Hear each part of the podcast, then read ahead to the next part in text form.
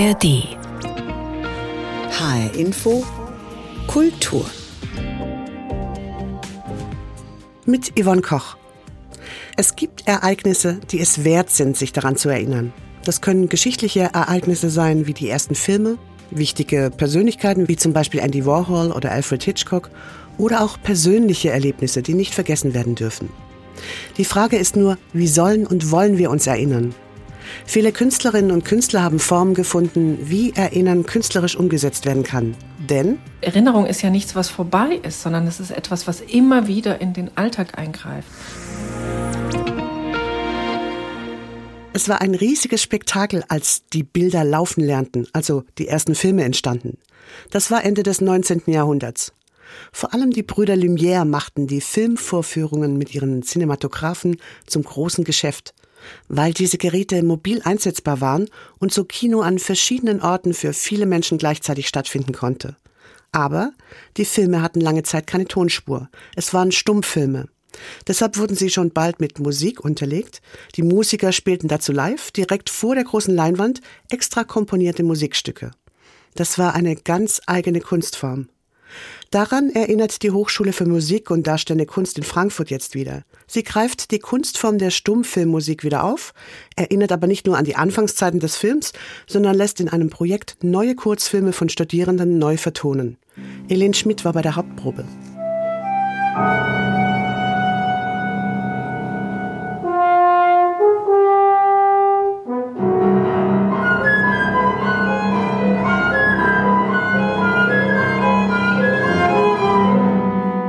Während die Musik der Kammerphilharmonie Frankfurt mal laut und wild und dann wieder sanft und vorsichtig durch den Raum schwebt, rennt auf der Leinwand über ihn ein kleiner Minotaurus durch ein Labyrinth, in dem er eigentlich nie sein wollte.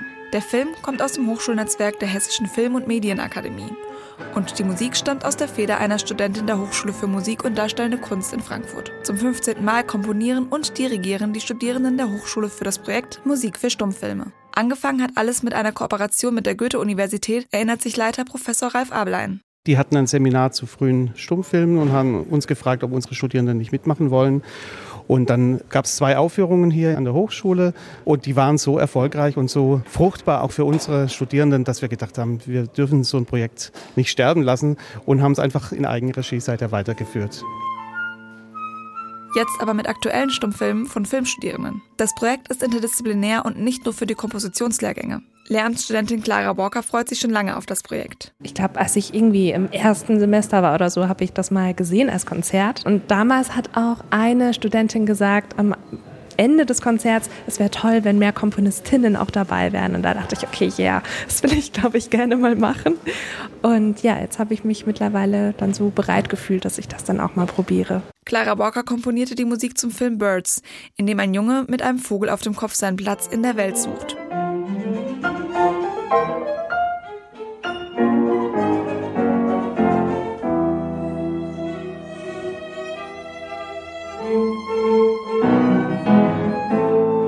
Ganze Prozess, äh, diese Vorbereitung von, okay, ich habe einen Film und daraus soll ich dann ähm, letztendlich Musik dafür machen. Wie gehe ich da vor? Welche Instrumente wünsche ich mir dafür? Und was sagt mir der Film? Was ähm, empfinde ich dabei? Und wie setze ich das in Musik um? Und dann am Ende bringt man das zusammen und dann ist da der, läuft da der Film und man dirigiert dazu. Und das, ist total überwältigend am Ende. Aber auch für Studierende, die bereits mehr Erfahrung mit Komposition haben, ist das Projekt eine spannende Herausforderung. So wie für Sören Riesner, er ist bereits zum zweiten Mal dabei. Also es ist immer ein grandioses Gefühl. Und jetzt mit dem Film ist es nochmal ein bisschen prickelnder, weil man auch einfach noch eine Koordinationsebene mehr hat. Der Film gibt das Timing des Stücks vor. Dirigiert wird es von den Studierenden der Hochschule. Das Projekt ist zeitintensiv, erklärt Ralf Abelein aber auch eine tolle Möglichkeit, einmal alle Disziplinen miteinander zu verbinden. Nicht nur das Komponieren, sondern auch das äh, Leiten des Orchesters, die Probenarbeit, wie sowas dann zur Selbstverständlichkeit wird oder ja, eine Art von Professionalisierung erfährt. Das ist für uns Lehrende natürlich toll zu sehen und eine Bestätigung, dass solche Praxisprojekte einfach ihren Platz auch haben in der Ausbildung. Die Filme, die ein neues musikalisches Gewand bekommen, sind modern, zeigen mal 2D-Animationen, spielen mit abstrakten Formen oder verarbeiten das komplizierte Verhältnis von Mensch und Natur in einem Splatter-Movie. Zeitgleich kommt trotzdem das Gefühl des Stummfilms zurück, findet Ralf Ablein. Indem es eben nur zwei Ebenen gibt, die Musik und die Bilder. Dabei stehen Film und Musik auf gleicher Stufe, greifen ineinander. Die Musik sei auch ein eigenes Statement, erklärt Sören Riesner. Es geht da nicht so sehr um einen Soundtrack, wie man es jetzt aus dem Kino kennt, sondern es geht da wirklich um, um ein musikalisches oder ein multimediales Happening, was in diesem Saal passiert. Und damit sich nicht nur das Publikum vor Ort an die Stummfilmzeit erinnern kann, gibt es dieses Konzert auch als Stream auf dem YouTube-Kanal der Hochschule nochmal zum Nachhören. Vom musikalischen Erinnern jetzt zum visuellen. John Akamfra gehört zu den gefragtesten Videokünstlern der Gegenwart. Der britische Künstler, Filmemacher und Drehbuchautor beschäftigt sich seit über 40 Jahren mit dem Erinnern von Geschichte und von Geschichten. In großen Mehrkanalton-Videoinstallationen sammelt Akamfra Filmausschnitte und historische Clips und montiert sie zu eindrucksvollen Kunstwerken. Die Frankfurter Schirn widmet John Akamfra eine Einzelausstellung mit großformatigen Arbeiten, die es in Deutschland so noch nicht zu sehen gab. Jan Tussing hat erste Impressionen für uns. Schon die schiere Größe beeindruckt. Auf riesigen Bildschirmen laufen drei Filme nebeneinander gleichzeitig und treten dadurch in Dialog miteinander. Rechts zieht eine Riesenschildkröte unter Wasser ihre Bahnen. In der Mitte sitzt ein Mann wartend auf einem Stuhl. Links ein kleines Segelboot auf offenem Meer. Vertigo Sea heißt die poetische, fast filmische Meditation von John Acomfra. Der britische Künstler verwebt Bilder einer BBC-Naturdokumentation über die Färöerinseln mit Fragmenten aus dem Buch Moby Dick, sagt Julia Große, Kuratorin an der Frankfurter Schirn. Das Werk steht für eine Lust oder auch eine Suche von dem Künstler, wie man sich den großen Themen unserer Zeit, aber auch unserer Vergangenheit widmen kann und die filmisch erzählen kann, poetisch erzählen kann. I know the mate of a ship. In Vertigo Sea verbindet John Comfra die Schönheit der Meereswelt mit ihrer Ausbeutung. Wir sehen Walfänger beim Töten, aber auch afrikanische Sklaven, die verschleppt werden. Der britische Künstler beschäftigt sich mit unserer Welt und damit, wie sie zu dem wurde, was sie ist. Dabei geht es ihm nicht darum zu belehren. Er montiert Filmausschnitte zusammen, die sich auf den ersten Blick nicht ordnen lassen. Das ist wie er selbst sagt, auch für die Leute oft erstmal an der Grenze zur Überforderung, weil man wirklich alles gleichzeitig sieht und es auch nicht so konkrete Verweise gibt, okay, das ist jetzt Vietcong oder das, was wir jetzt sehen, ist Alaska. Ne? Das ist vor allen Dingen läuft es, und das ist das, was mich so fasziniert und interessiert, auf einer emotionalen Ebene ab. Julia Große hat die gesamte Länge der Frankfurter Schirn in drei große Räume unterteilt. Wie in Kinoseelen können sich die Besucherinnen auf Bänke setzen und die zum Teil bis zu einer Stunde langen Videoinstallationen schauen. Diese Zeit braucht es auch, um die opulenten Bilder auf sich wirken zu lassen. Für John O'Comfra ist seine montierte Filmcollage ein Angebot, mit unserer Welt ins Schwingen zu kommen. The thing that in a way I've spoken a lot about is is how much the archive is this sort of memory bank. Worüber ich schon oft gesprochen habe, sagt er, ist, wie sehr Archivbilder eine Erinnerungsbank sind.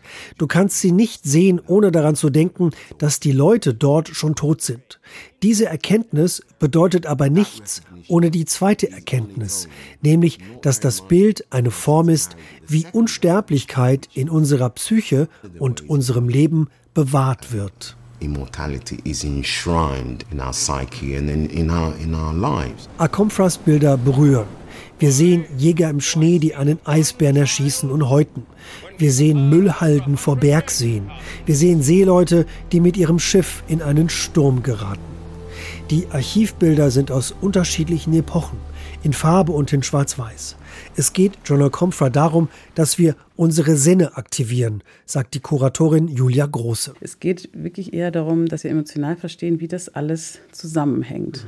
Und das ist, glaube ich, das, was mich auch am meisten bewegt an der Arbeit. Wie gesagt, ich musste auch schon weinen oder schon öfter weinen, als ich mir die Arbeiten angeguckt habe, dass er den Mut hat. Ja? Und das finde ich wirklich im heutigen Kontext mutig, dass er sagt, ich traue mich, so, so Regungen wie Empathie und Gefühle und Respekt und Toleranz in den Kontext des Museums zu tragen, das oft eher so mal Diskurs dominiert ist.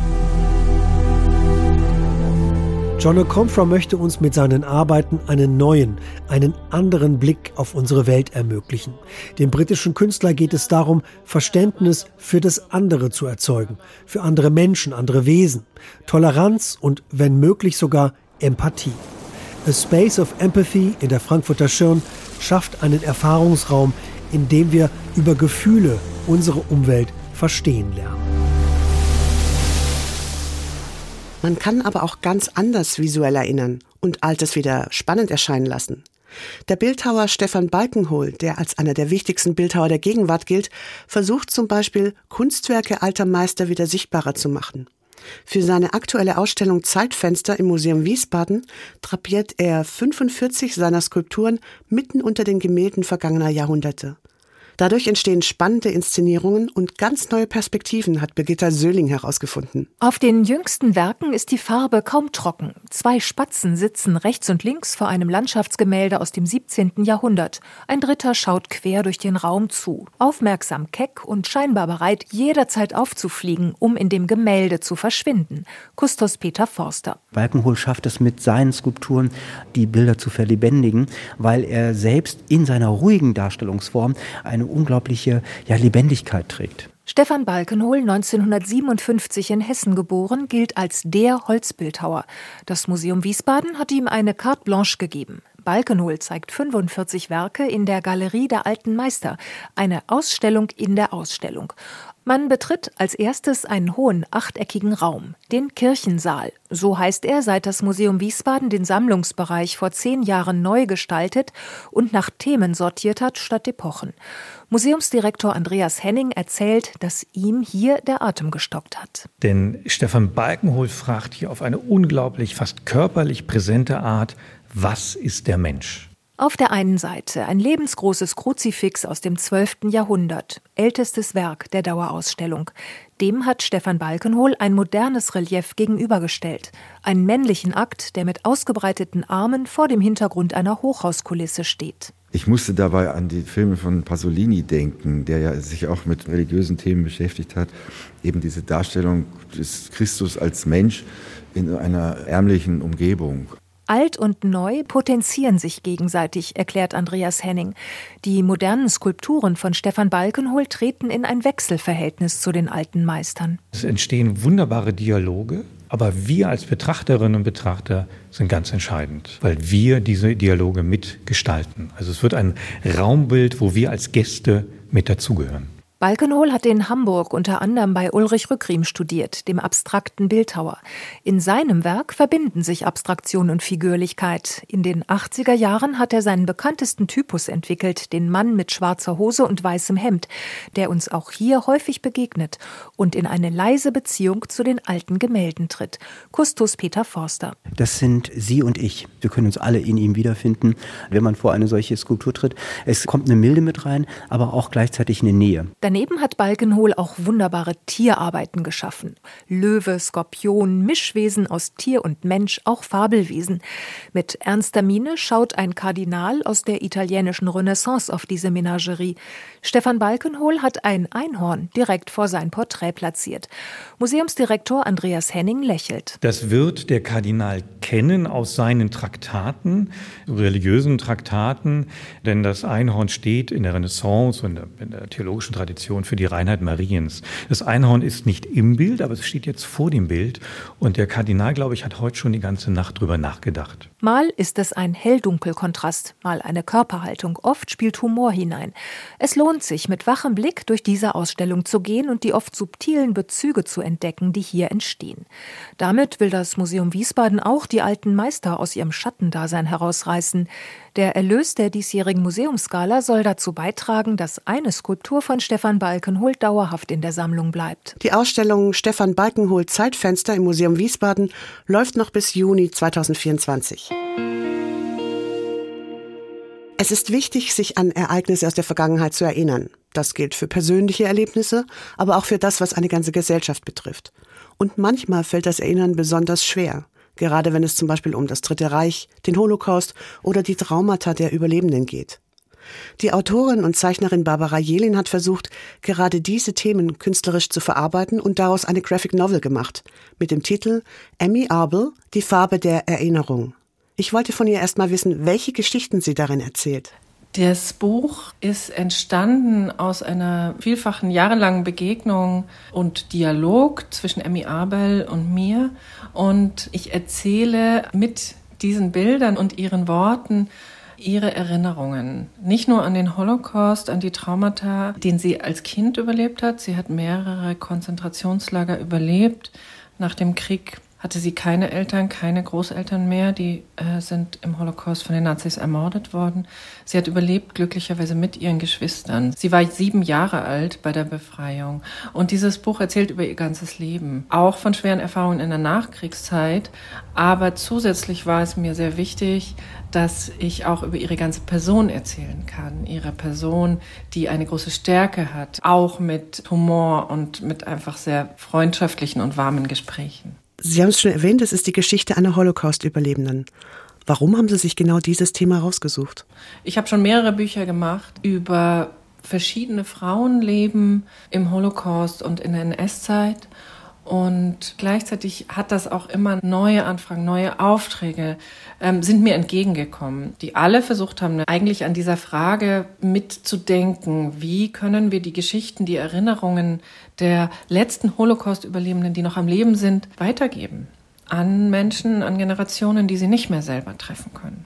Ist Ihnen ziemlich gut gelungen, finde ich. Äh, die Geschichte ist unglaublich ergreifend und unglaublich schön erzählt. Aber was halt auffällt, sie erzählen nicht geradlinig.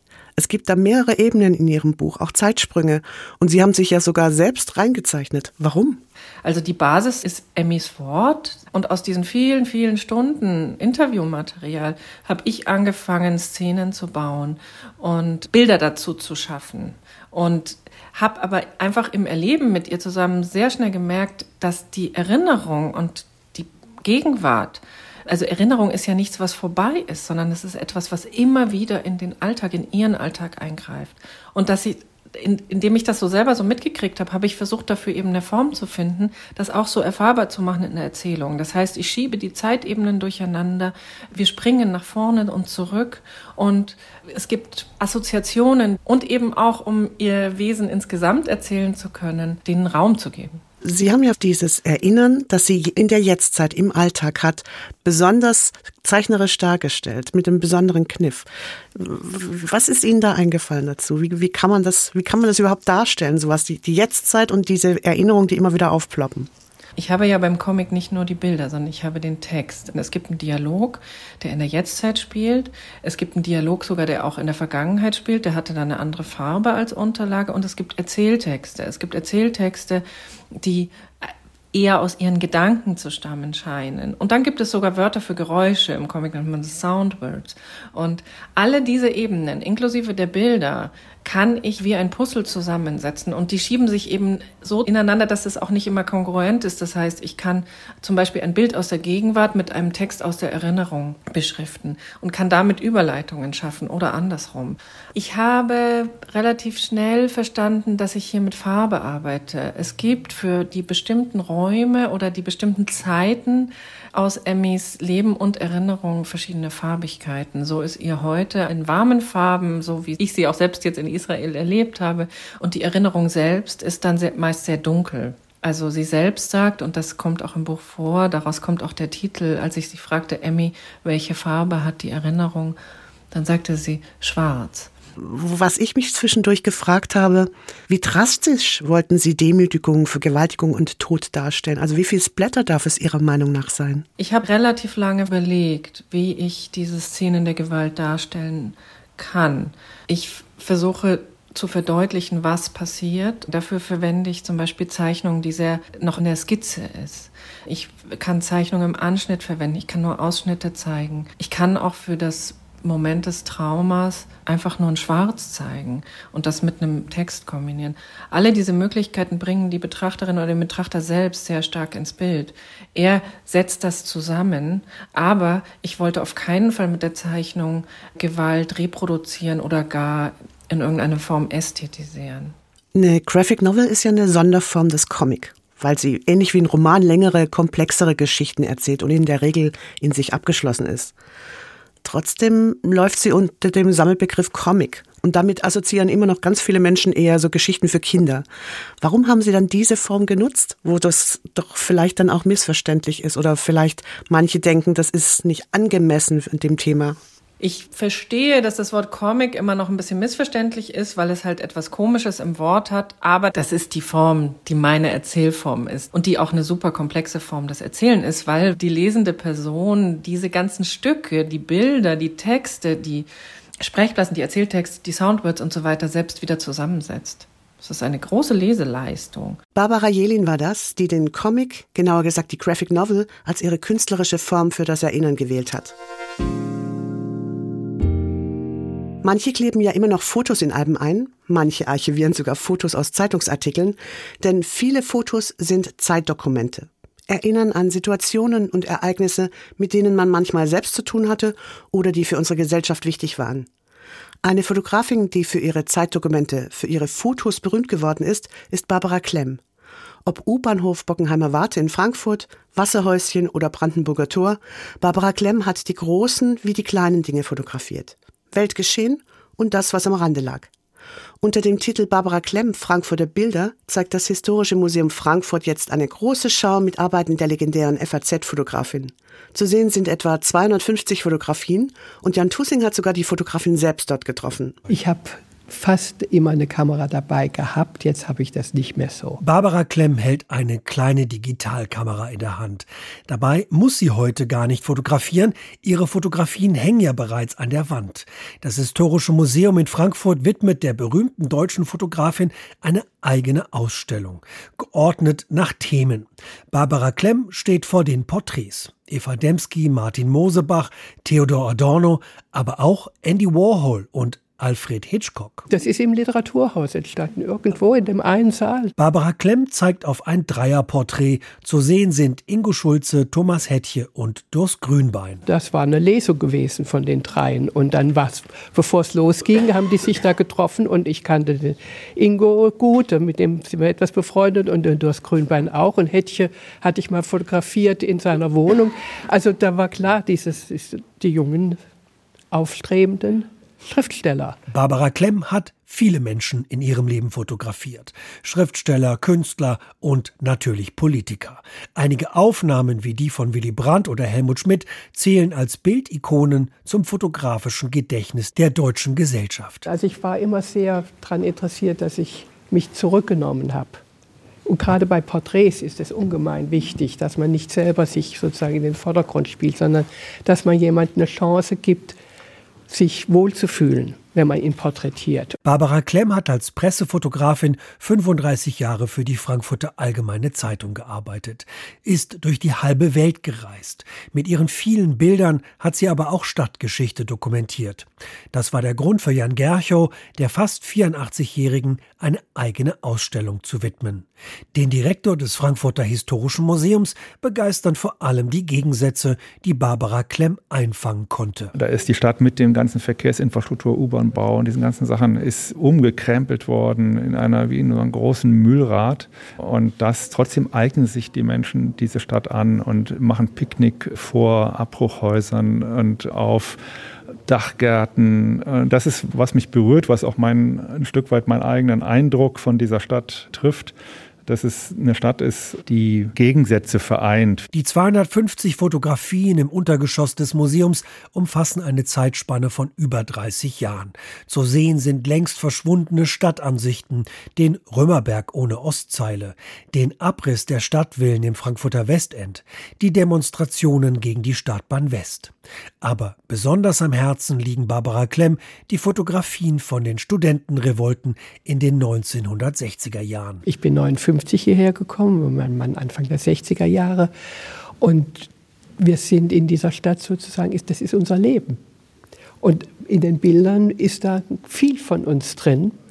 Und wir haben uns immer hier wohlgefühlt. Wer die Stadt einigermaßen kennt, wird zudem viele kuriose Entdeckungen machen können.